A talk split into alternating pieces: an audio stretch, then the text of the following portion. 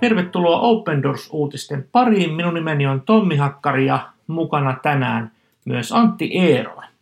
Tänään sukellamme Pohjois-Nigeriaan, tarkemmin ottaen siellä kaksi vuotta sitten kaapatun Leah-tyttären perheen tilanteeseen. Heidän tilanne on erittäin vaikea ja saamme tässä jaksossa kuulla, mitä heille kuuluu ja mitä he ajattelevat tästä tilanteesta. Tervetuloa mukaan. Helmikuun 19. päivänä tulee kuluneeksi kaksi vuotta Lea Saripun ja hänen opiskelijaystäviensä sieppauksesta, joka tapahtui heidän koulussaan Daapihissa, Bornoon valtiossa, Nigeriassa. Vaikka kaikki muut tytöt vapautettiin kuukautta myöhemmin, Lea on edelleen vankeudessa kieltäydyttyään kääntymästä islaminuskoon.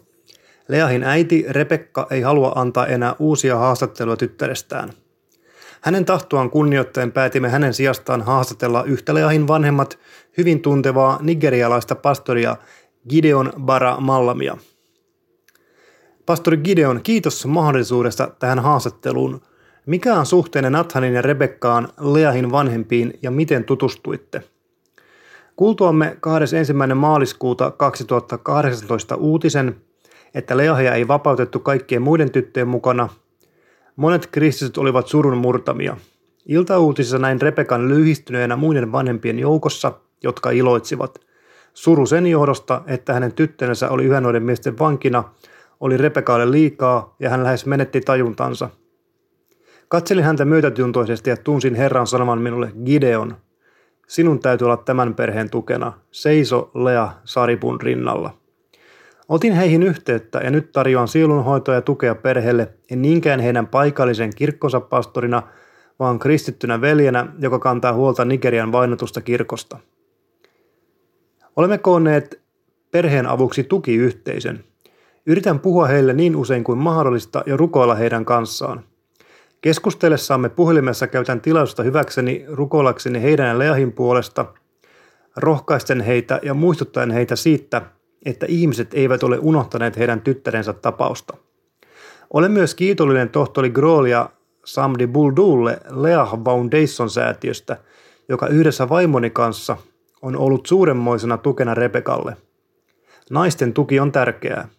On aikoja, jolloin vain toinen nainen ja äiti voi ymmärtää sen, mitä Rebekka joutuu käymään läpi. Nathan soittaa minulle lähes viikoittain ja voin kuulla toiveikkuutta hänen äänessään.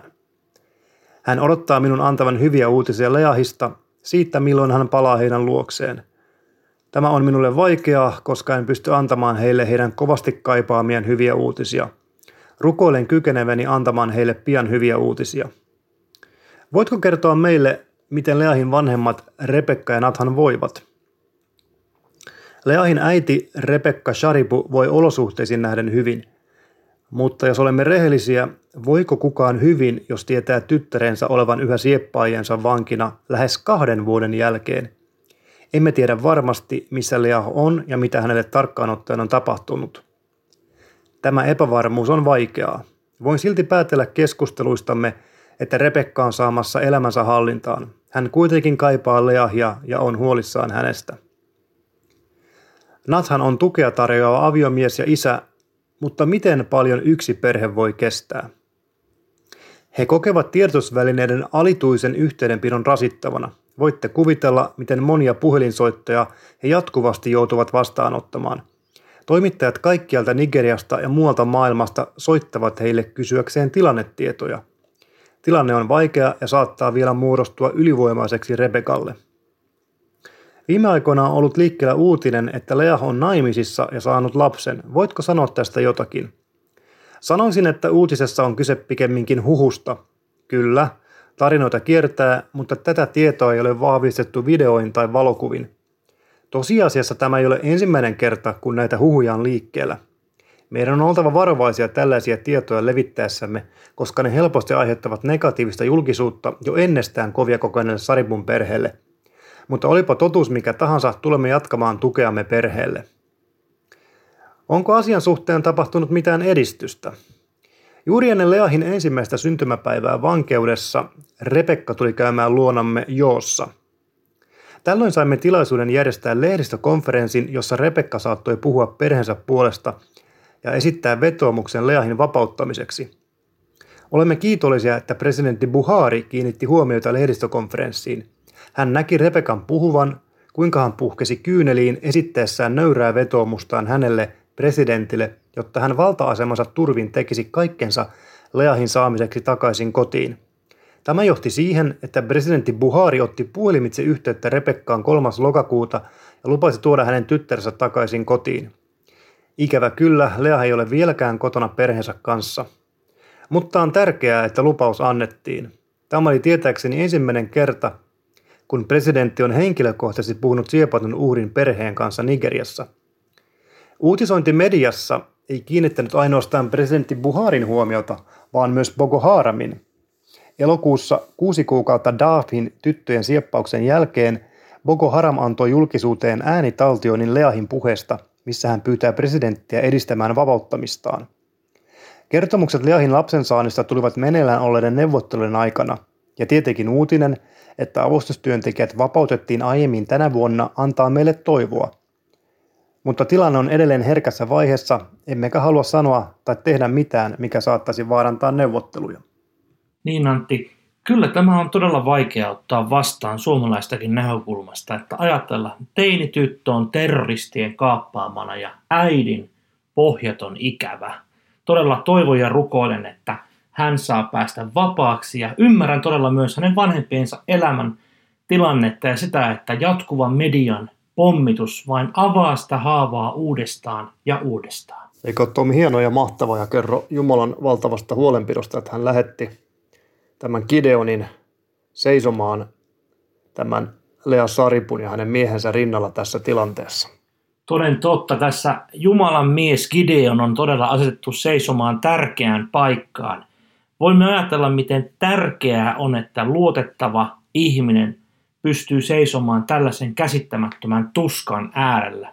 Ja myös sinä, ystävä, hyvä kuulija, voit seistä Lea Saribun, Rebekka vaimon ja hänen perheensä rinnalla rukoilemalla, että tämä nuori nainen vapautuu terroristien kynsistä.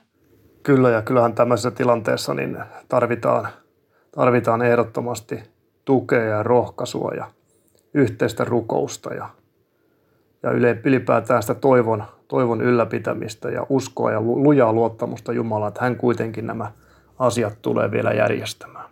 Niin, tässäkin tilanteessa todella Rebekka äiti luottaa lujasti Jumalaan ja pyrkii ja luottaa siihen, että hän todella vapauttaa. Tässä hän on meille eräänlainen uskon esikuva. On vaikea edes kuvitella, minkälaisia tunteita ja ajatuksia he käy läpi ja tässä kaiken epävarmuuden keskellä. Ja tuossa sanotaankin, että voiko kukaan hyvin, jos tietää tyttärensä olevan yhä sieppaensa vankina lähes kahden vuoden jälkeen. Voisin näin sanoa, että ei varmasti voi. Sitä on vaikea edes kuvitella. Ehkä jotkut ystävät, joiden oma lapsi on menehtynyt, voivat kokea jotakin samaa. On varmasti todella, todella merkittävää, että, että tämä presidentti Buhari otti yhteyttä Rebekkaan ja lupasi tuoda Leahin kotiin. Ja, ja tämä on tosiaan ensimmäinen kerta, kun presidentti on henkilökohtaisesti puhunut siepatun uhrin perheen kanssa täällä Nigeriassa, niin toivottavasti tämäkin on yksi niistä tekijöistä, jotka tuo Leahin vielä kotiin. Aivan varmasti tämä on merkittävä asia ja jo rukousvastaus sinällään. Se, että maan korkein johto ottaa asian vakavasti, asettaa varmasti heille myös paljon paineita toimia kaikin mahdollisin tavoin, että Lea vapautetaan. Ja samalla myös se antaa selkeän viestin kaikille nigerialaisille, että hei, Lea ei ole jätetty yksin, me todella välitämme hänestä. Tämä on upea asia. Ja nämä neuvottelut on, on varmaan todella, todella herkässä vaiheessa ja, ja, ja halutaan silti uskoa ja luottaa siihen ja rukoilla, että sieltä iloisia uutisia tulee ja Lea pääsee, pääsee vihdoin kotiin vanhempiensa luokse.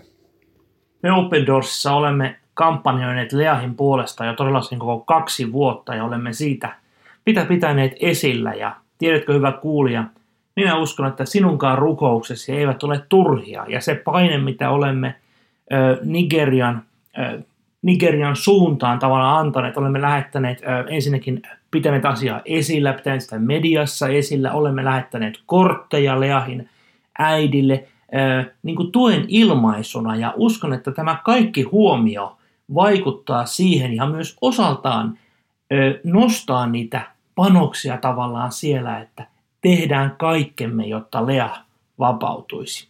Kiitos sinulle siitä, että olet saanut olla mukana tässä työssä ja tiedätkö, että näin suomalaisena usein on hieman ö, semmoinen olo, että mitä minä voin tehdä. No, minä voin rukoilla ja niinpä minä haastan sinua tämänkin ohjelman lopuksi rukoilemaan tämänkin asian puolesta. Ole hyvä Antti. Joo, kiitos Jeesus pastori Gideonista ja hänen vaimostaan ja kiitos siitä, että oot vaikuttanut heihin ja oot laittanut heidät kulkemaan Rebekan ja Naatanin ja heidän perheensä rinnalla tässä vaikeassa tilanteessa. Auta Rebekkaa, Nathania ja Donaldia heidän poikaansa tässä tilanteessa ja anna uskoa ja voimia Jeesus heille jokaiseen hetkeen. Auta Jeesus Leahia ja ole Jeesus joka sekunti hänen kanssaan. Anna hänelle voimia kestää tämä ja anna kärsivällisyyttä ja uskoa siihen, että hän jonain päivänä Jeesus vielä pääsee vapauteen. Auta näissä neuvotteluissa Jeesus ja vaikuta myös näihin sieppaajiin ja heidän sydämeensä tässä asiassa. Ja auta myös, että he löytäisi Jeesus sinussa totuuden. Auta, auta Leahia Jeesus. Amen. Niin todella, auta Jeesus. Tässä olivat tämänkertaiset Open Doors-uutiset.